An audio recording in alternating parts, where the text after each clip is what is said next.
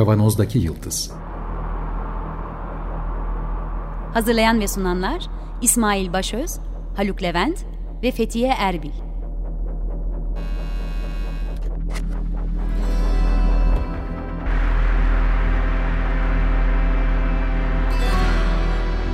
Bugünün penceresinden geleceğin ayak izleri. Merhaba herkese. 95.0 Açık Radyo'dan Kavanoz'daki Yıldız programından geleceğin ayak izlerini bugünden takip ediyoruz mottosuyla çıktık ama gelecek bizim tahmin ettiğimizden biraz erken sanırım ulaştı. Bir korku filminin içindeymiş gibi hissettim ben bir önceki haftaki programımızda. Konuğumuz yine Göç. Doktor Eren Korkmaz. Göç ayak izlerini takip ediyoruz. Evet, biz, evet. biz etmiyoruz şimdi. Bugün konuşacağımız kimler kimler ediyormuş meğer. meğer öyle mültecilerin ayak izlerini kim nasıl takip ediyormuş ve bu e, laboratuvar gibi sanki bir e, toplumsal laboratuvar gibi bu takip edilen izler sonra bize nasıl dönecek ve onların hayatını nasıl etkiliyor? Bunun etik boyutu e, ve gözetim kapitalizmi e, ile ilişkisine e, geçen hafta başladığımız konuya bugün Emre Hoca ile birlikte devam ediyoruz. Haluk burada. Merhaba. İsmail burada. Merhaba tekrar. Ve Emre Hoca bizimle birlikte. Doktor Emre Eren Korkmaz, Oxford Üniversitesi Uluslararası Kalkınma bölümünden. Hoş geldiniz yeniden. Merhabalar, hoş bulduk. Hocam korkarak sizi dinlemeye devam edeceğiz. Bu normal mi? Korkmamız mı gerekiyor? Yoksa olumlu şeyler de var mı ufuktan? Yani genel olarak şu an korkmakta fayda var diye düşünüyorum ben. yani göçmenlerin çok aktif bir şekilde kullanması, göç hareketliliklerini belirlemesi gibi konular olumlu örnekler gibi düşünülüyor. Düşün, alınabilir ama karşımızda devletlerin ve şirketlerin sahip oldukları güçler e, düşünüldüğünde, onların etki alanı ve onlara sunulan imkanlar düşünüldüğünde korkmak mümkün. Kısaca bir gireyim. Bir önceki programımızın reklamını yapalım da biraz önce söylediğiniz laf göçmenler göç sırasında dijital teknolojileri kendi faydalarını kullanabiliyor ve bunun nasıl yapıldığına dair bir önceki hafta e, yaptığımız programda bulgular vardı. Bunu kastettiniz. Bununla beraber devletlerde kullanılabiliyor dedik. Evet yani geçen hafta da onu örnek vermiştim. Mesela bir yapay zekada bir yalan makinesinin ortaya konması, başarılı olması bu göçmenler üzerinde deneniyor. Yarın bir gün iş yerlerinde, okullarda, her yerde karşımıza çıkmasını sağlayacaktır. Bu ciddi bir sorun mesela her yerde yalan makinesinin olması. Veya şöyle ilginç bir örnek var. Yani biraz aslında bu survey gözetim toplumunun nasıl göçmenleri denek olarak kullandığına dair. Mesela bugün Yunanistan'da iki adada mülteci kampı açıldı. Yeni nesil mülteci kampı yüksek teknolojili. Beş tane daha açılacak. Avrupa Birliği tarafından fonlanan mülteci kampları ama aslında kamp bir yarı açık hapishane gibi ve yüksek teknolojili. Yani her yerde yüz tanıma sistemlerinden sensörleri, data analizine kadar çok çeşitli teknolojiler yerleştirilmiş. Göçmenlerin her hareketleri takip edilip kontrol ediliyor ve analiz ediliyor. Yani siz burada göçmenleri koymuşsunuz bir kapalı laboratuvara onların her yaptığı hareketi işte yemek yemesinden basketbol oynamasına kadar neyse kontrol edip işte algoritmalarınızı eğitebiliyorsunuz.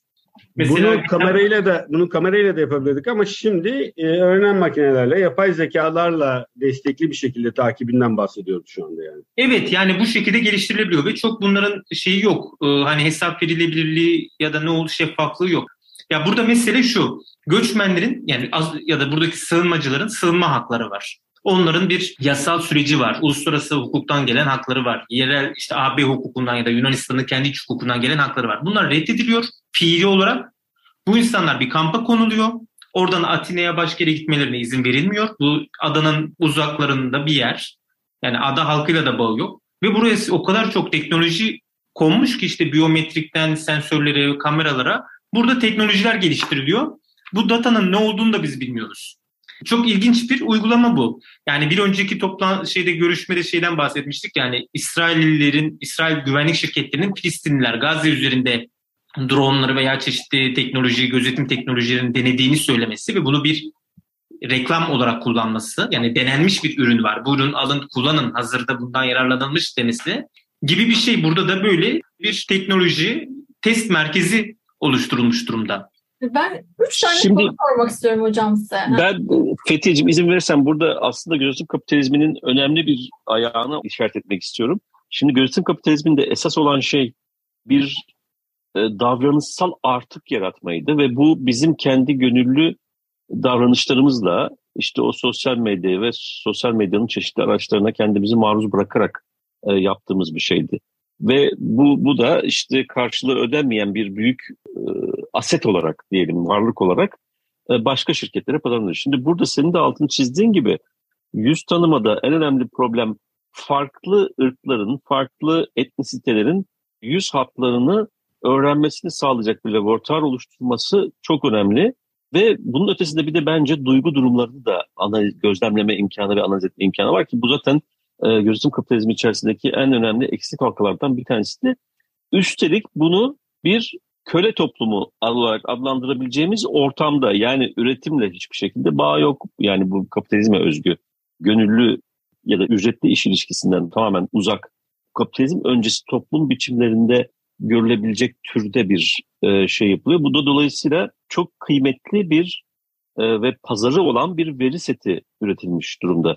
Bunun devletle falan bir bağı olduğunu düşünmüyorum. Devlet sadece bunun içerisindeki aracı unsurlardan bir tanesi. Asıl itibariyle bu piyasaya hitap eden şirketlerin ya da şirketin belki e, bir önemli yatırım alanı gibi gözüküyor Bora burası. Yani ben katılıyorum bu ben de tartışmalarda bunu gözetim kapitalizmi meselesi tartışmayı tercih ediyorum. Şimdi tabii gözetim kapitalizmi kitabında bahsettiğiniz özelliklerin yanı sıra onu bir bir iş modeli olarak değerlendiriliyor. Yani bu bir business modeldir diyor ve biz orada işte Google gibi, Apple gibi, Meta gibi Silikon Vadisi'ndekilerin nasıl para kazandığını, nasıl bunu e, bir gelire dönüştürdüğünü görüyoruz.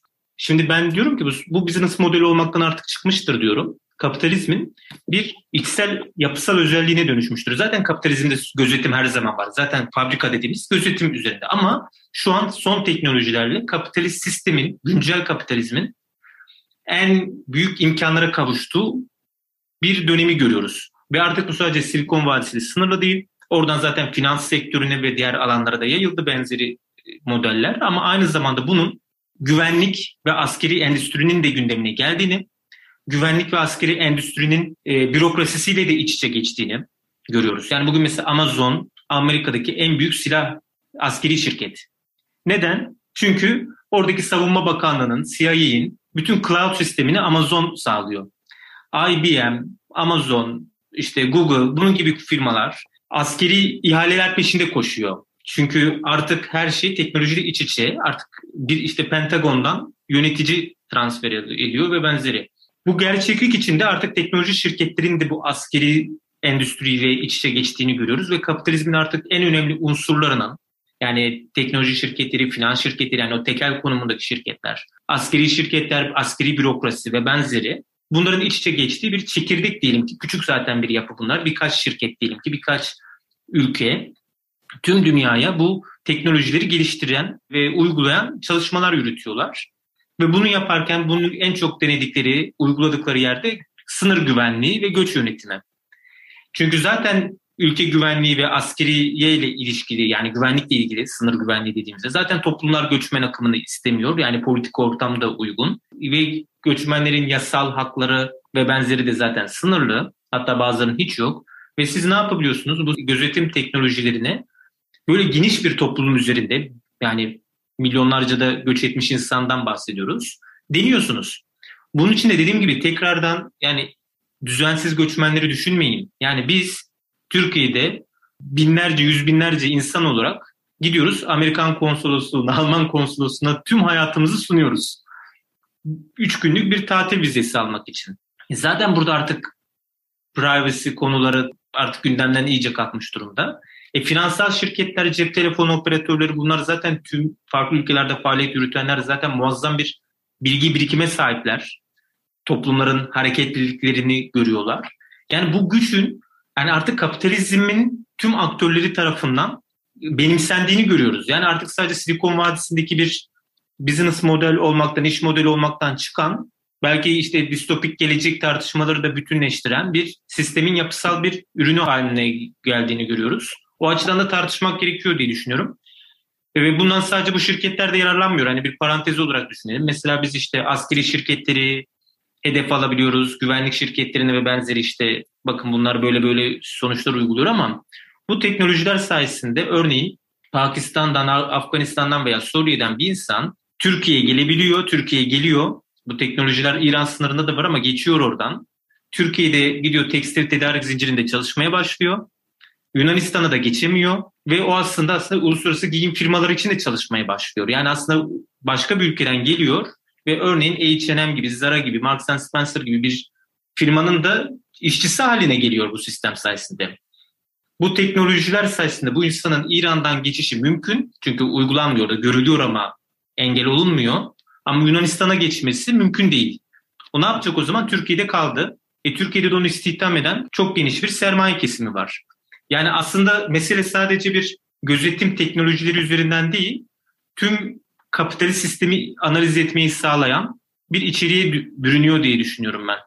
Ben de o noktada hazır bütçe meselesine gelmişken, harcanan paralar meselesine gelmişken şeyi sormak isterim. Siz de yazılarınızda değinmişsiniz. Yani Avrupa Birliği de, e, Amerika Birleşik Devletleri de çok büyük miktarlarda yatırım yapıyor e, bu teknolojilerin geliştirilmesi ve uygulanması için ama o para aslında göçmenlerin topluma entegrasyonu için de kullanılabilir ya da belki de göçme sebeplerinin azaltılması için bulundukları ülkelerdeki şartların iyileştirilmesi için de çok naif gelecek bunlar ama bir bu, bu meseleyi tartışmaya açmak isterim. Vaktimiz var diye düşünüyorum.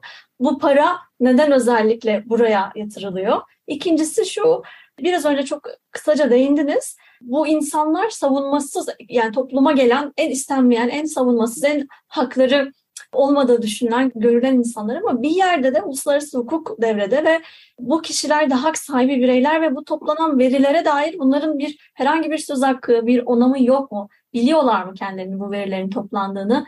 Bir yerde zorunlu onan mı vermek zorunda kalıyorlar? Buradaki etik tartışmalar acaba akademide yapılmaya başlandı mı? Bunu merak ediyorum. Bir üçüncü sormak istediğim de belki en kısa, en somut soru hocam. Yani takip etme, veriyi toplamanın ötesinde yanlış yönlendirme de yapabildiğinden bahsettiniz ülkeleri. Yani bile bile şöyle sürüklenen mülteci grupları mı var mesela? Bile bile yanlış rotalar gösterilen e, uygulamalar mı var? Bunları sormak isterim. Sondan başlayalım. Naif, naif sorulara sonra girelim. İnanmak istemiyorum bu soruların cevabını ama evet duymak da isterim. Yani çok çeşitli şekilde siz manipüle edebilirsiniz göçmenleri. Kendi toplum içinde de ülke içinde de bunu yapabilirsiniz. İşte yarın dersiniz ki açıyorum kapıları AB ile pazarlık yaparsınız mesela. Ya mesela şöyle bir şey oluyor. Diyelim ki ilginç bir örnek son iki haftada. Mesela Türkiye'den Yunanistan'a geçmeye çalışan bir grup göçmen Meriç Nehri üzerine küçük bir adada mahsur kaldı. Hatta üçü dördü öldü geçen haftalarda. Orada işte akrep ısırması ve benzeri şeyde. Şimdi Yunanistan'ın sınırında, Yunanistan dedik orası Türkiye sınırında. Almıyorum onları dedi. Türkiye alsın. Şimdi aslında haritalarda Yunanistan sınırında. Yani Türkiye ile Yunanistan adalar üzerinden o kadar kavga ediyor. Yunanistan bedava orada toprak verdi Türkiye'ye. Gidip hemen alacaktı mesela. Aynı şeyi üç gün sonra Malta yaptı. Uluslararası sular, kendi sularındaki göçmenleri Libyalılara aldırttı. Libya'daki sahil güvenlik denen işte bir uydurma bir şey var, çete gibi bir oluşum var. Dedi ki burası Libya toprağıdır. Yani Libya teritoriyasındadır. Oysa ki Malta'nın. Yani sadece göçmeni almamak için resmi açıklama yaptılar iki ülke. Dediler ki burası bizim toprağımız değildir. Bizim sınırlarımızda değildir diye. İlginç bir durum. Ee, yani mesela bu, siz neden sahil güvenliği kullanmıyorsunuz mesela Akdeniz'de? Ama drone kullanıyorsunuz göçmenleri tespit etmekte. Çünkü siz sahil güvenliği kullansanız bulduğunuz göçmeni de almanız lazım. Drone kullandığınız zaman tespit ediyorsunuz ama drone'la adamları toplayamazsınız. Ne yapacaksınız o zaman? Kimden yardım isteyeceksiniz? Malta veya İtalyan sahil güvenliğine değil gidip Libya sahil güvenliğine haber veriyorsunuz. Libya sahil güvenliği denen oluşum gelip onları topluyor. Sonra Libya'da onları köle pazarlarında satıyor. Türk, AB ile Libya arasında böyle bir anlaşma var. Türkiye ile yaptığı gibi. Şimdi buradan işte siz teknolojinin kullanarak onları tespit edip yönlendirebiliyorsunuz. Bunlar mümkün. Parasal konularda gelince yatırım konusunda yani çok büyük paralar aktarılıyor tabii ki. Ve bu şimdi burada en önemli mesele aslında göçmenlik meselesinin güvenlik endüstrisi, güvenlik içinde değerlendirmesi. Bu bir güvenlik sorunu. Yani AB'nin güvenlik risklerine bakın. İşte uyuşturucu der, kaçakçılık der, göç der. Hmm. 70'li yıllarda göç çalışma yaşamının bir şeyiydi. O zaman Çalışma Bakanlığı devreye giriyordu. Sendikalar devreye giriyordu. İş örgütleri devreye giriyordu. Şimdi öyle değil. Bu iş güvenlik askeriyenin ya da e, İçişleri Bakanlığı'nın işi oluyor.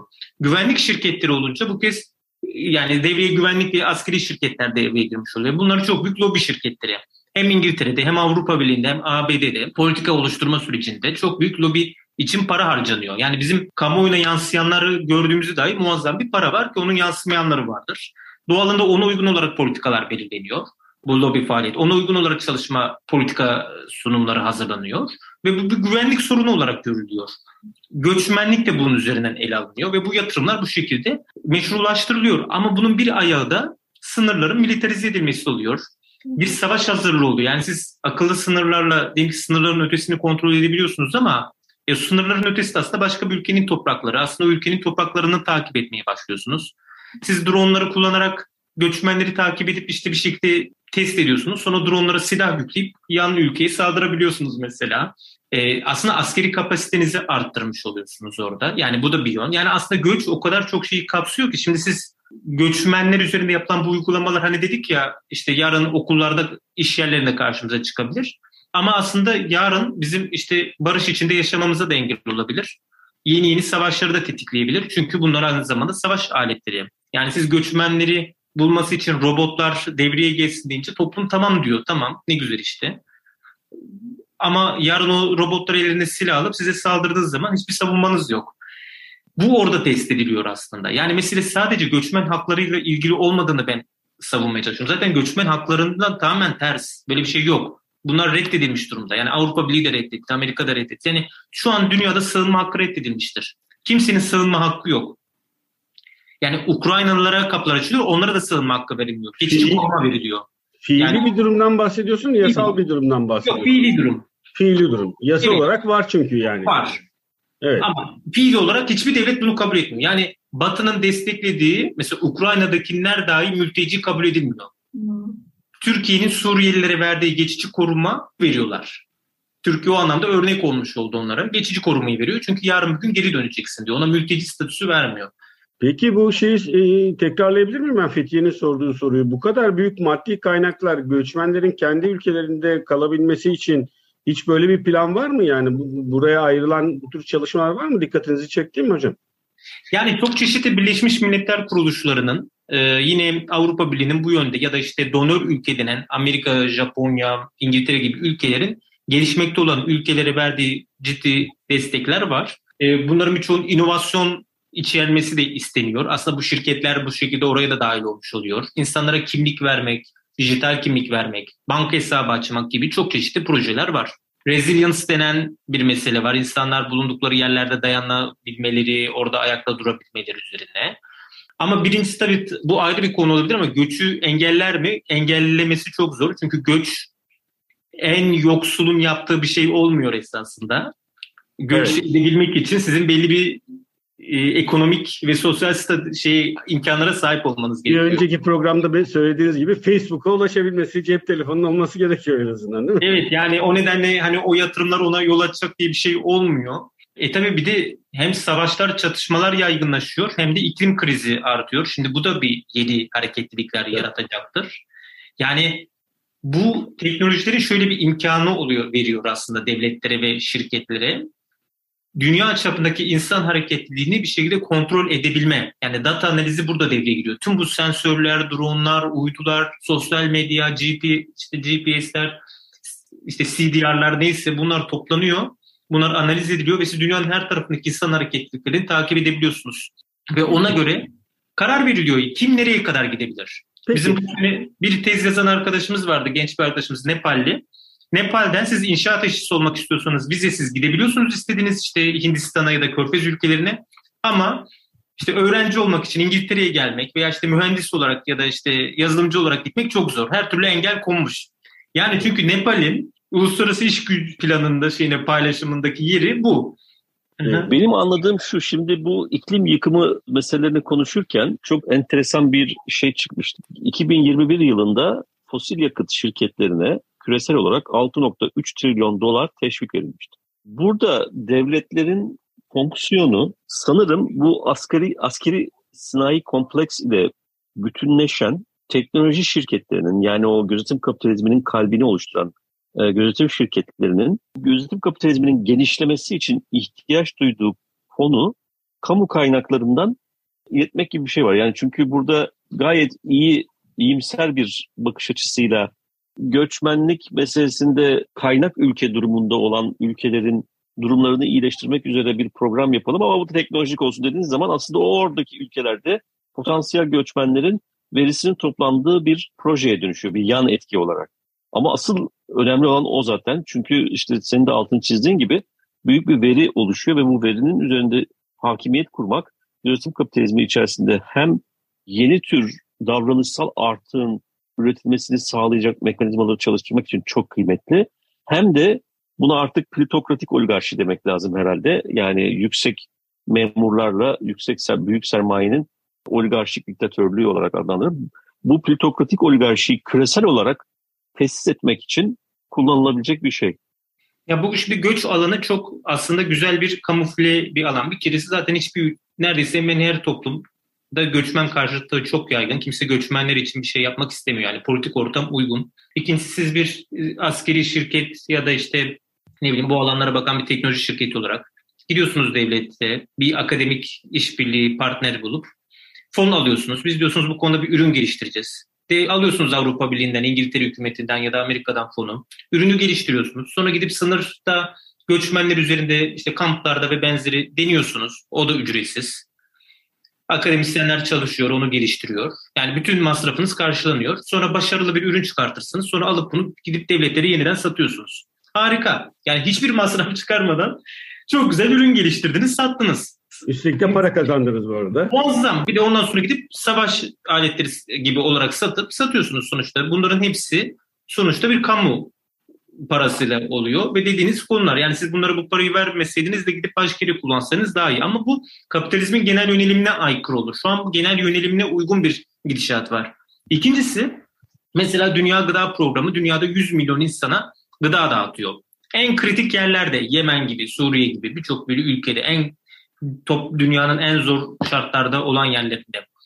İşte UNHCR 90 milyon kişiye destek veriyor falan. Şimdi bu Silikon Vadisi şirketleri, Palantir gibi şirketler bunların altyapısını, teknolojik altyapısını sağlıyor.